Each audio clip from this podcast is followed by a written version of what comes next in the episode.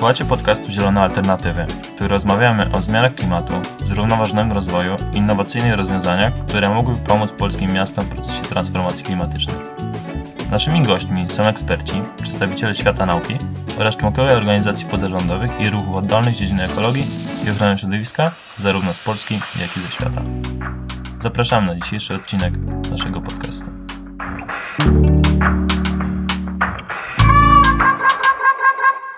Cześć, tu Basia Wolna. Witam w kolejnym odcinku podcastu Zielone Alternatywy. Dzisiaj będę rozmawiać z Magdaleną Miller, architektką i urbanistką oraz autorką bloga Pine. Magda, bardzo dziękuję, że jesteś dzisiaj z nami. Dziękuję za zaproszenie.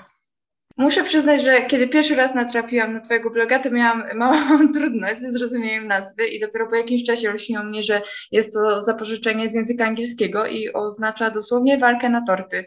E, czy mogłabyś powiedzieć, skąd wzięła się ta nazwa, bo jestem zaintrygowana? E, bardzo często jest problem z tym, żeby to jakoś zdefiniować.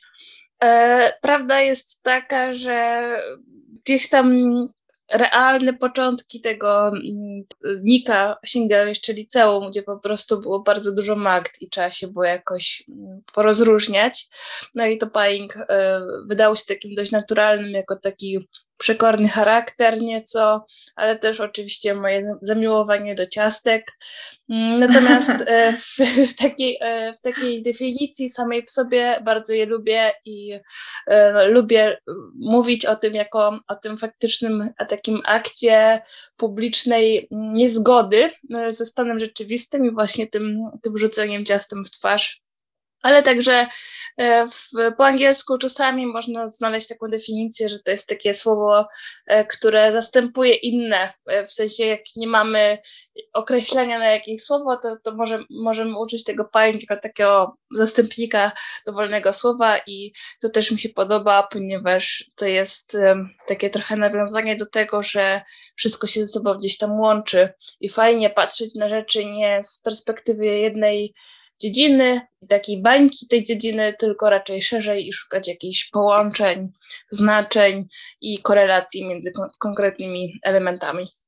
Dobra, to teraz wszystko jasne i ma to większy sens, biorąc pod uwagę zawartość twojego, twojego bloga i Twojej twórczości, która rzeczywiście łączy e, wszelkie elementy, jeżeli chodzi nie tylko o architekturę, urbanistykę, e, ale również i e, sprawy społeczne. Więc też teraz chciałabym zadać Ci trochę trudniejsze pytanie, ale myślę, że nie mniej ciekawe. E, w tym momencie cały świat mierzy się ze skutkami zmian klimatu i globalnym ociepleniem. I jest to problem, który niektórzy postrzegają jako problem przyszłości, ale trudno zignorować fakty, które mówią jasno, że to się dzieje już. I czy uważasz, że polskie miasta są przynajmniej w jakimś stopniu e, przygotowane na to, co nas czeka w nadchodzących dekadach?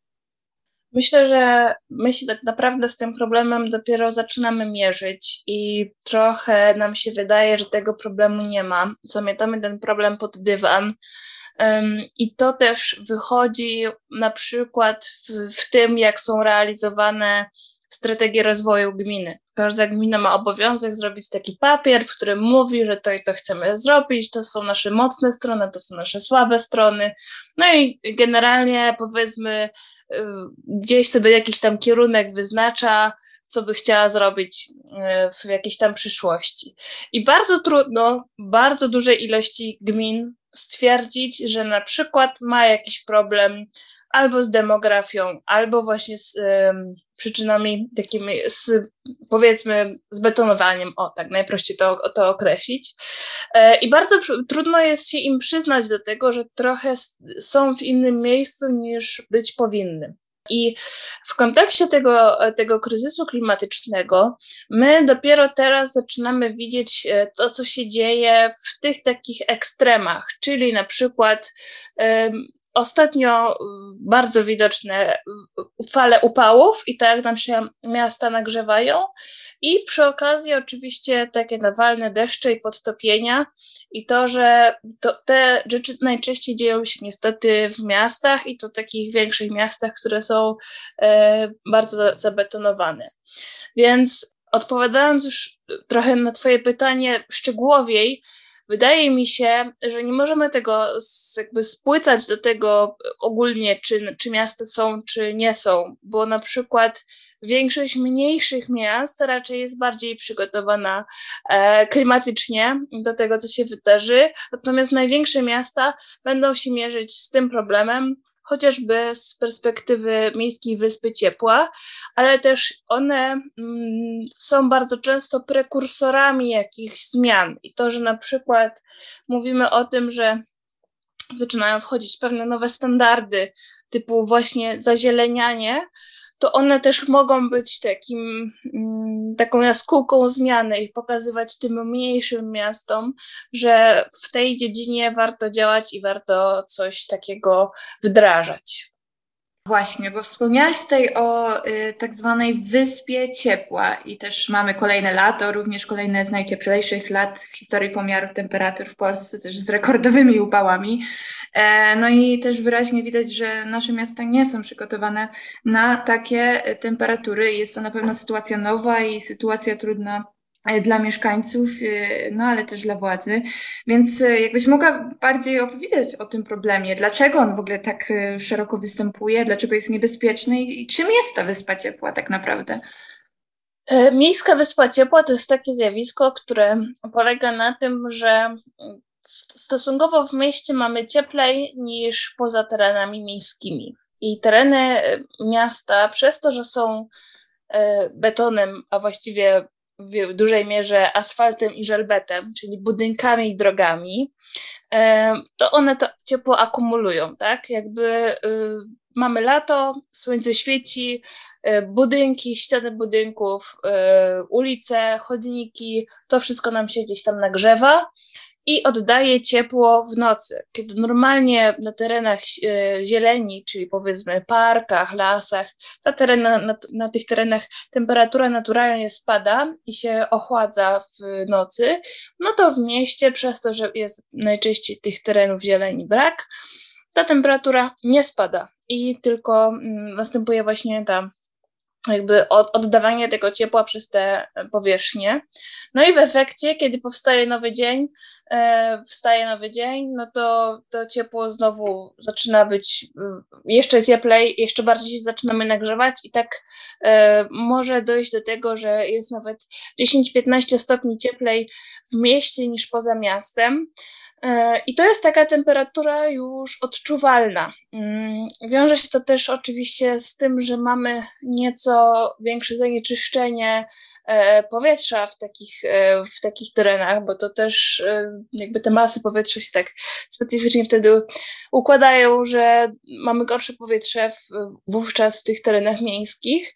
Mm, I to też generuje taki punktowy opad, który my nazywamy potocznie mm, oberwaniem chmury. No i to oberwanie chmury jest bardzo często spowodowane właśnie tym, że idzie sobie front, napotyka nagle zwyżkę temperatury, no i następuje wyładowanie atmosferyczne i właśnie taki nawalny deszcz.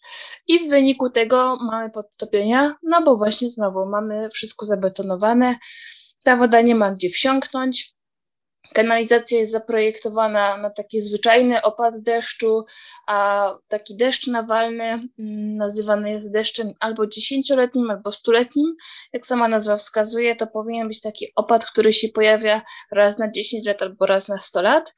Niestety w tych zmianach rzeczywistości, e, zmieniającego się klimatu, to się wydarza coraz częściej, więc mamy to, to zjawisko już mamy nie raz na 10 lat, a wydaje się, że nawet kilka razy w roku, więc to pokazuje też skalę tego, z czym się będziemy mierzyć.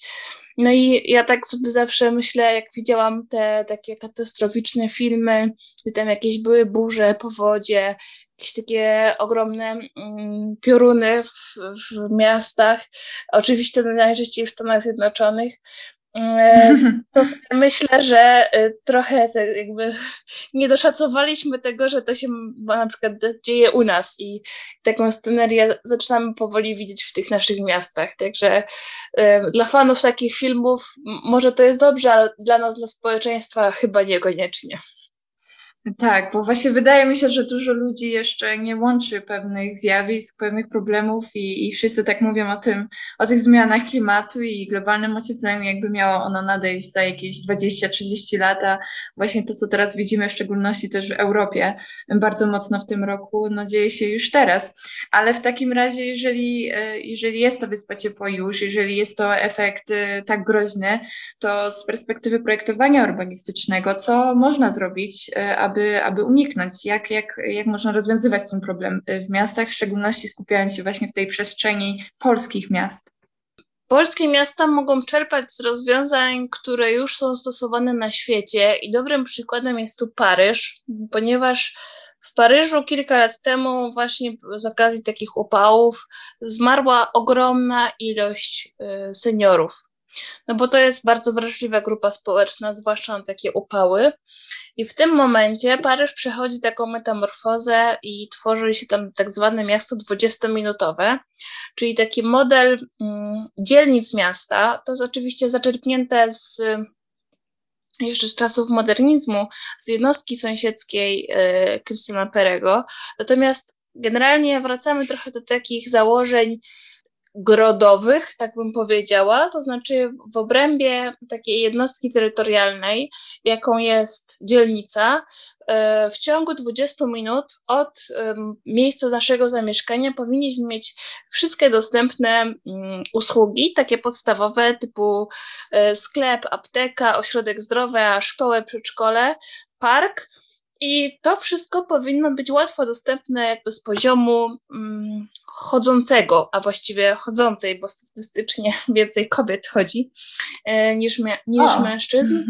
Tak, i dlatego można też wysuwać pewne e, twierdzenia na ten temat, pod kogo jest zaprojektowane miasto, które jest samochodowe. Natomiast jakby wracając do, do, do, do tego, o co mnie pytałaś, no to właśnie taka jednostka mm, sąsiedzka, takie 20-minutowe dzielnice są w stanie zredukować nam nie dość, że używanie tego samochodu, co ogólnie gdzieś tam wytworzenie dwutlenku węgla, ten, ten nasz ślad węglowy oczywiście wtedy jest mniejszy.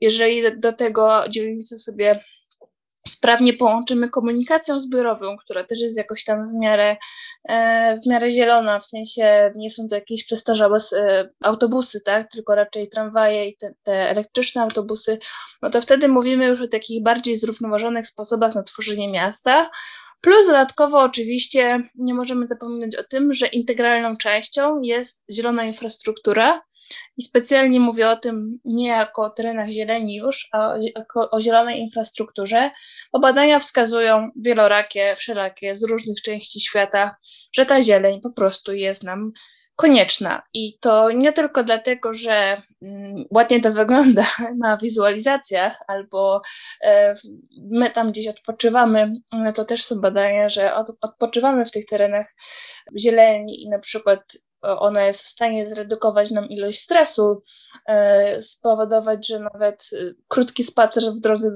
do, pracy, jeżeli jest upiększony tą, tą zielenią, to nam ten poziom stresu redukuje. E, co oczywiście też ma fajny wpływ na e, społeczeństwo. Natomiast ono, ono też jest integralna z tym takim planowaniem przestrzennym, czyli my sobie często myślimy o, o planowaniu przestrzennym jako o czymś takim typu tu jest jakieś tam pozwolenie na nowy biurowiec albo na jakąś tam dzielnicę mieszkalną, więc nie wiem, tutaj jest jakaś droga, zjazd drogi i w ten sposób. A jakby to są wszystkie elementy, w tym właśnie ta zieleń, która sprawia, że no właśnie mm, spada, spada nam ta temperatura, jest ciszej, to też oczyszcza powietrze, redukuje nam to, to zanieczyszczenie tego powietrza, więc e, ona naprawdę robi robotę i y, powinno się zdecydowanie bardziej chronić niż to jest y, u nas obecnie, w dobie jeszcze po tym, co się wydarzyło w Lex Szyszko. Więc ja bym tutaj bardzo chciała, żeby ten środek ciężkości przeszedł na takie właśnie bardziej zrównoważone e, środki, niekoniecznie nie wiadomo jakie i niekoniecznie musimy tu być e, super smart city, mm, prawda, wymyśleć e, jakieś miasta przyszłości, tylko zdecydowanie zmienić to postrzeganie naszej przestrzeni. No, tu poruszyłaś bardzo dużo ciekawych y, wątków. Ja chyba też nie mogłabym się nazwać y, Polką, gdybym nie, zapytała Cię o też jedno inne y, zjawisko no, dominujące mm, w polskiej debacie planowania przestrzennego i architektury. I to jest tak zwana betonoza. Ja na co dzień mieszkam y, i też żyję w Krakowie i jest to określenie, które słyszę non-stop i, i wszyscy mm. zdają się mówić, że to właśnie planowanie, planowanie przestrzenne w Polsce jest na bardzo niskim poziomie. E, no właśnie, tylko teraz też jako architektka i urbanistka, e, jak ty to postrzegasz i dlaczego to jest taki problem? W sensie, co poszło nie tak i czy naprawdę też mamy tutaj tak źle pod tym kątem? Mhm.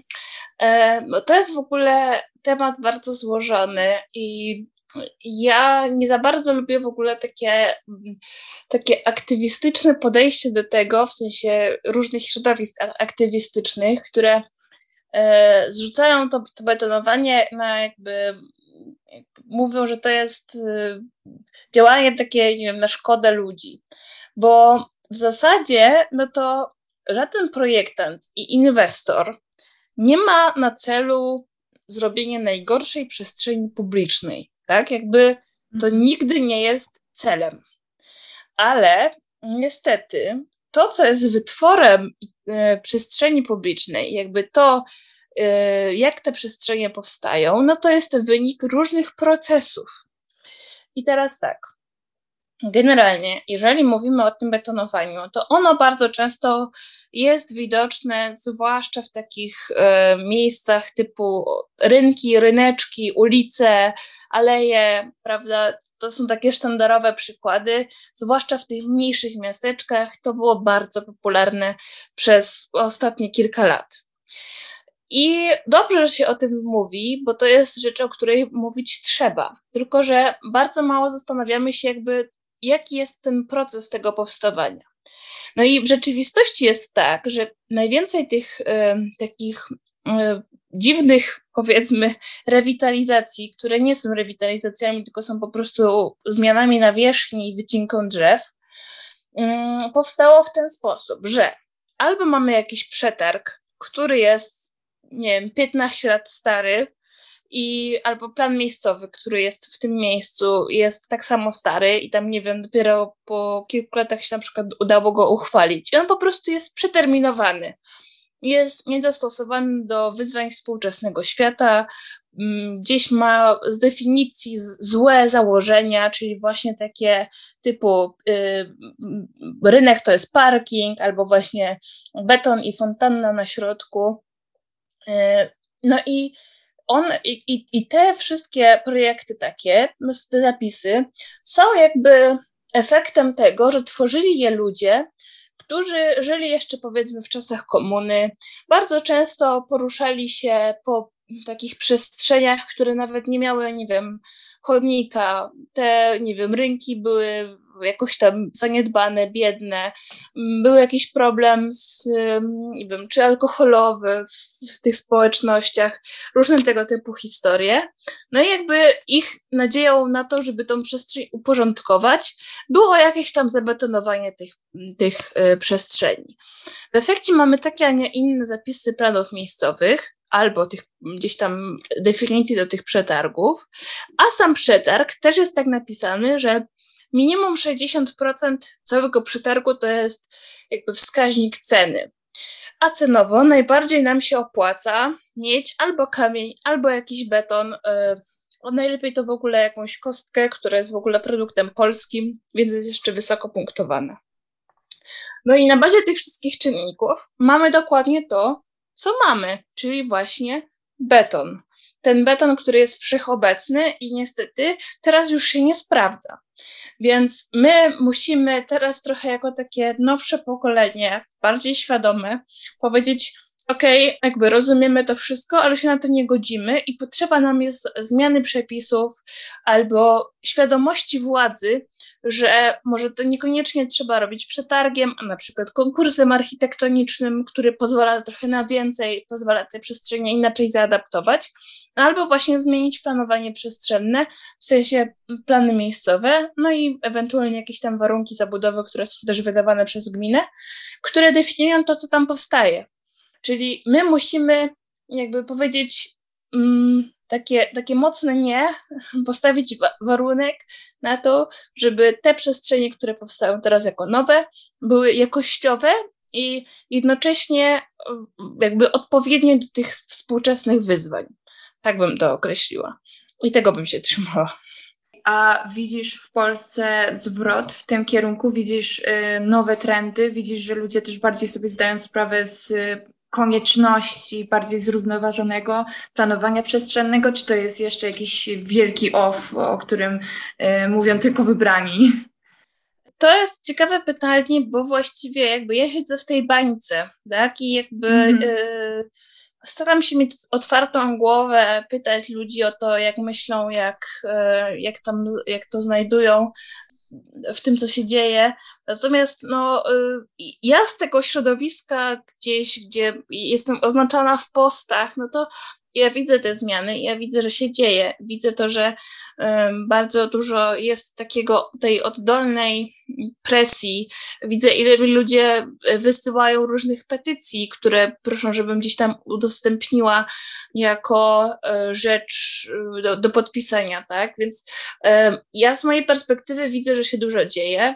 Widzę też, że na przykład mm, to starsze pokolenie, pokolenie seniorów też ma inny w ogóle stosunek do, mm, do tych przestrzeni i kiedy na przykład mm, na osiedlu mojej babci, a to jest osiedle no, raczej starszych ludzi niż młodszych, y, była sławetna modernizacja y, i remont drogi. Oczywiście pod ścieżkę rowerową poszły po, poszedł szpaler drzew, no to jakby wi widziałam reakcję tych ludzi, widziałam jak oni płaczą.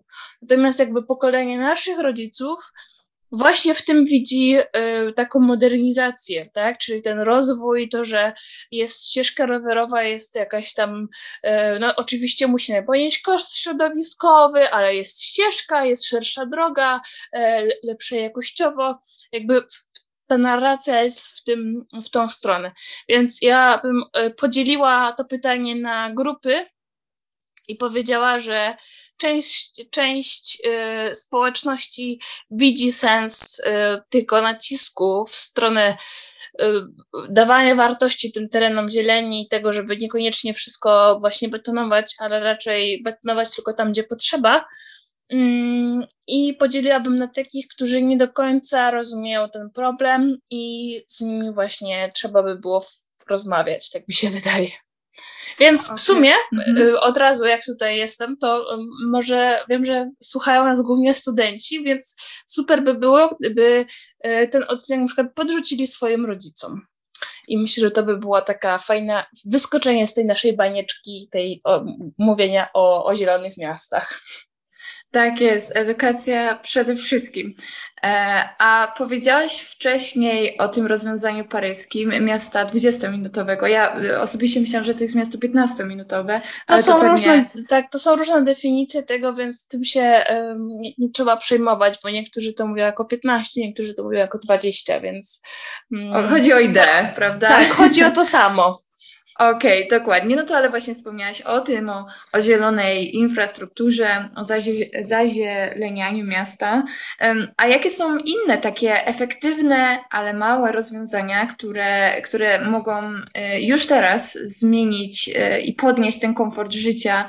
Y, no też tutaj zwracam się z pytaniem o polskie miasta. E, to właściwie wydałabym dwa tematy. Mm, pierwszy temat to jest, e, to są ogrody deszczowe i to i na przykład, nie wiem, łąki kwietne, które nam fajnie wzmacniają bioróżnorodność e, w miastach i też potrafią gdzieś walczyć z, z tymi mm, oberwaniami chmur i podtopieniami.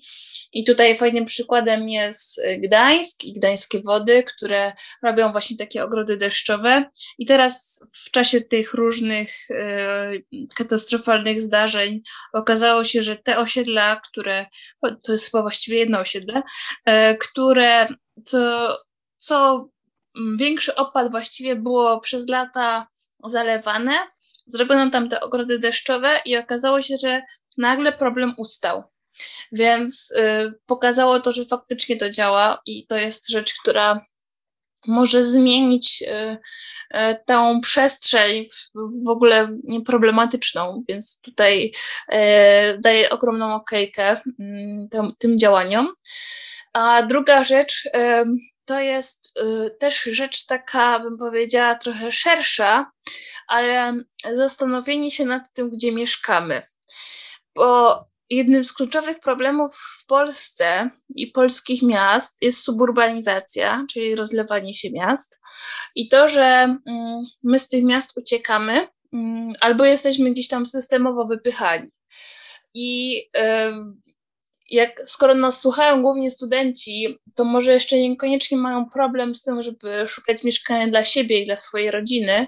Natomiast ten problem jest widoczny głównie w, w gdzieś u 30 latków, 35-latków, którzy szukając swojego mieszkania dla siebie i dla swojej większej rodziny, de facto nie znajdują ich w mieście um, i przez rosnące ceny mieszkań i przez to, że um, metraże są takie głównie 50-metrowe, i deweloperzy budują pod inwestycje, bo Polacy wolą lokować pieniądze w mieszkania, bo nie opłaca się ich trzymać na lokacie, a w inne rzeczy nie, umie, nie umieją za bardzo inwestować. No i w wyniku tego jakby jesteśmy systemowo wypychani pod miasto, powstają kolejne osiedla, tak zwane e, osiedla w urbanistyce łanowej, czyli takie szeregówki na dawnej działce, która jest wąska i ta jest główna droga, my budujemy szeregówkę, która jest prostopadle do tej drogi skorelowana. E, no i, i tak działka po działce mm, osiedle jest budowane jako, prawda, zielone, blisko natury. Tymczasem my mamy blisko, ale do sąsiada, bo to jest działka obok działki, więc wszystko widzimy z okna. No i tym sposobem nie dość, że ta miejska wyspa ciepła nam się rozlewa, no bo mamy kolejne bardziej zurbanizowane przestrzenie, co na tych terenach mamy ogromny problem na przykład z wodą. I to, co słyszeliśmy w Skierniewicach kilka lat temu, że zabrakło wody, to teraz słyszymy, że na przykład zaczyna być widoczne na północy Warszawy, bo tam też mamy takie problemy. Generalnie ta środkowa Polska, obszary gdzieś tam koło Łodzi, też jest to gdzieś tam problematyczne. No i ta suburbanizacja jest o tyle ciekawa, że dotyka wszystkich miast. Takich, że nie tylko dużych miast, ale też mniejszych, bo mamy też jakieś takie marzenia y, siebie jako Polaka, że trzeba posiadać samochód i dom, bo to jest gdzieś tam wyznacznik naszych wartości. Tymczasem jeżeli chcemy być zrównoważeni i być eko, to dokładnie powinniśmy zrobić odwrotnie, czyli raczej mieszkać w mieście e, i tutaj gdzieś tam się przeprowadzać. Więc taką drugą rzeczą, którą bym pod, gdzieś tam podrzuciła, jest to, żeby się przyszłościowo zastanowić, gdzie chcemy mieszkać i czy to na pewno, aby na pewno jest dom, bo może się okazać, że my mamy jakieś super wyobrażenie o tym, jak się mieszka w domu, a na przykład nie myślimy o tym, że to jest ogródek do pielęgnacji, to jest cały, cała ogromna przestrzeń do sprzątania, e, to jest ogromna, ogromna e, kubatura do ogrzania, tak samo, to są o wiele wyższe rachunki, I czy na pewno nam się e, układa taki, e, takie mieszkanie właśnie pod miastem e, bez żadnej infrastruktury, bez możliwości wyjścia wieczorem sobie do restauracji czy na, ze znajomymi, więc no, tak bym tutaj wrzuciła taki temat jeszcze przewartościowania tego, co się tam gdzieś ma w głowie. Okej, okay. a to tak teraz na koniec jeszcze, żeby też może nie mówić e, cały czas, że wszystko musi się zmienić, że, że jest betonoza wyspy ciepła i, e, i jest źle, to jakbyś mogła mm, nas zostawić z jakimś Twoim ulubionym przykładem zrównoważonego rozwiązania w polskim mieście? Czy masz jakiś projekt, który szczególnie podoba Ci się albo uważasz, że powinien służyć jako przykład dla mm, przyszłej architektury mhm. polskiej? E, tak, no to na pewno dałabym tutaj Wożno, które ma super ogarnięte swoją wizję zero, czyli to, że nikt na tych ulicach w, w tym mieście nie ginie i to im się przez wiele lat było to wdrażane i to się udało im faktycznie zrobić, więc za to wielkie brawa na pewno wspomniane już właśnie e, gdańskie wody, czy nawet e, Bydgoszcz, która wydała taki podręcznik tego, jak robić e, ogrody deszczowe i to, jak mówić, jak je po prostu projektować. Jest taki, taki fajny dokument, który to pokazuje. Dorzuciłabym do tego jeszcze Kraków i ogrody krakowian, czyli wszystkie różne mm, małe takie parki, e, które są parkami kieszonkowymi i one też fajnie pokazują, że jednak nie każda przestrzeń musi być kolejnym parkingiem albo przestrzenią dla deweloperów, tylko da się tam zrobić nawet na małej przestrzeni park, w którym będą wygodne ławki z aparciami, e, które, które będą gdzieś tam przyciągać e, ludzi i dawać im przestrzeń do tego, żeby sobie w tych przestrzeniach spędzali czas. Ja mogę na koniec nam życzyć y, tylko więcej takich rozwiązań, rozwiązań i, więcej przyjaznych y, miast. E, przypominam, że dzisiaj gościłam Magdalenę Millert. Jeszcze raz bardzo dziękuję za rozmowę i do usłyszenia. Dzięki wielkie. Dzięki, do usłyszenia. Dziękuję wszystkim słuchaczom za uwagę. Przypominam, że projekt jest realizowany w ramach konkursu Mini Granty Talent Management w ramach priorytetowego obszaru badawczego Antropocen na Uniwersytecie Jagiellońskim. Już niedługo zapraszamy na kolejny odcinek. Szczegóły znajdziecie na naszym profilu na Facebooku. Dziękuję za uwagę i do usłyszenia.